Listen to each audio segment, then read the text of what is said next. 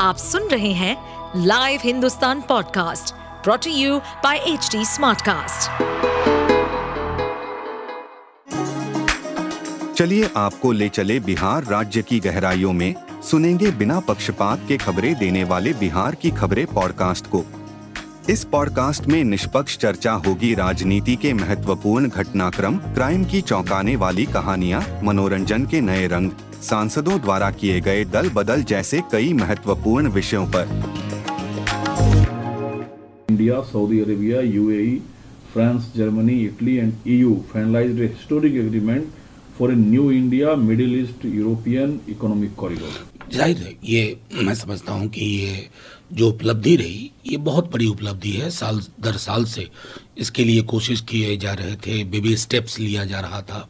लेकिन मैं समझता हूँ कि ये अगर इस शेप में अब आ गया है। तो ये ज़ाहिर तौर पर पूरी दुनिया के लिए हम सब के लिए एक उपलब्धि का क्षण है।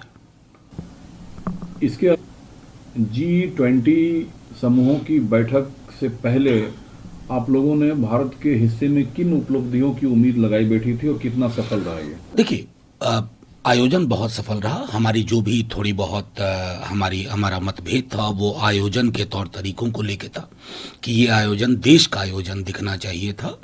ये कर्फ्यू जैसे माहौल में देश का संदेश भी अच्छा नहीं जाता है। नंबर एक। नंबर दो जो साझा डिक्लेरेशन हमने देखा दिल्ली डिक्लेरेशन वो भी कमोबेश ठीक है लेकिन बाली से लेकर के यहाँ तक पहुँचने में अ, रसिया यूक्रेन के मसले पे जो लाइन है मैं समझता हूँ कि अगर सिर्फ़ गांधी को युद्ध के संदर्भ में पढ़ा गया होता मैंने एक सोशल मीडिया पे ये लिखा भी अगर उसको एक हम आ, एक ऐसे आधार के रूप में रखते कि उसके इर्द गिर्द हमारा स्टेटमेंट जारी जारी हो तो वो बेहतर होता।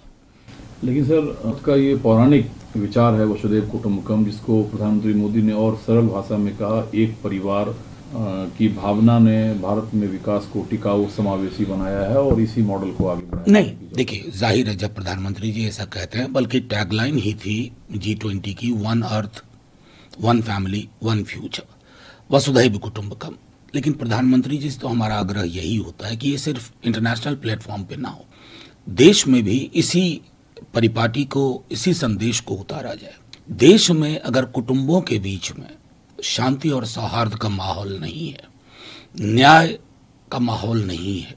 तो ये हमारे लिए चिंता का विषय है और इसी संदर्भ में हम प्रधानमंत्री जी से कहते हैं और कहते रहे हैं और कहते रहेंगे कि ये हमारे अपने देश में पहले एक बार लागू हो और हम दुनिया को दिखाएँ कि इतनी विविधता के बीच में भी सौहार्द का ये उदाहरण देश के, दुनिया के सामने हो। लगातार आप लोग सरकार पर हमलावर रहते हैं, लोकतंत्र को कमतर और कमज़ोर करने को लेकर, लेकिन प्रधानमंत्री नरेंद्र मोदी ने कहा कि लोकतंत्र की जननी के रूप में, संवाद और लोकतांत्रिक सिद्धांतों में भारत का विश्वास जो है प्राचीन काल से अटूट रहा देखिए, ये इससे कहीं कोई विरोध नहीं है।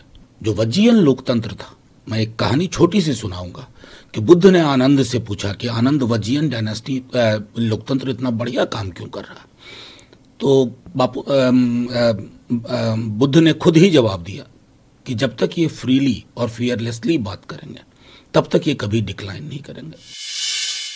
आप सुन रहे थे हमारे पॉडकास्ट बिहार की खबरें। ऐसे ही अपराध जगत से जुड़ी राजनीति और विकास जैसी खबरों के लिए हमें फॉलो कर सकते हैं।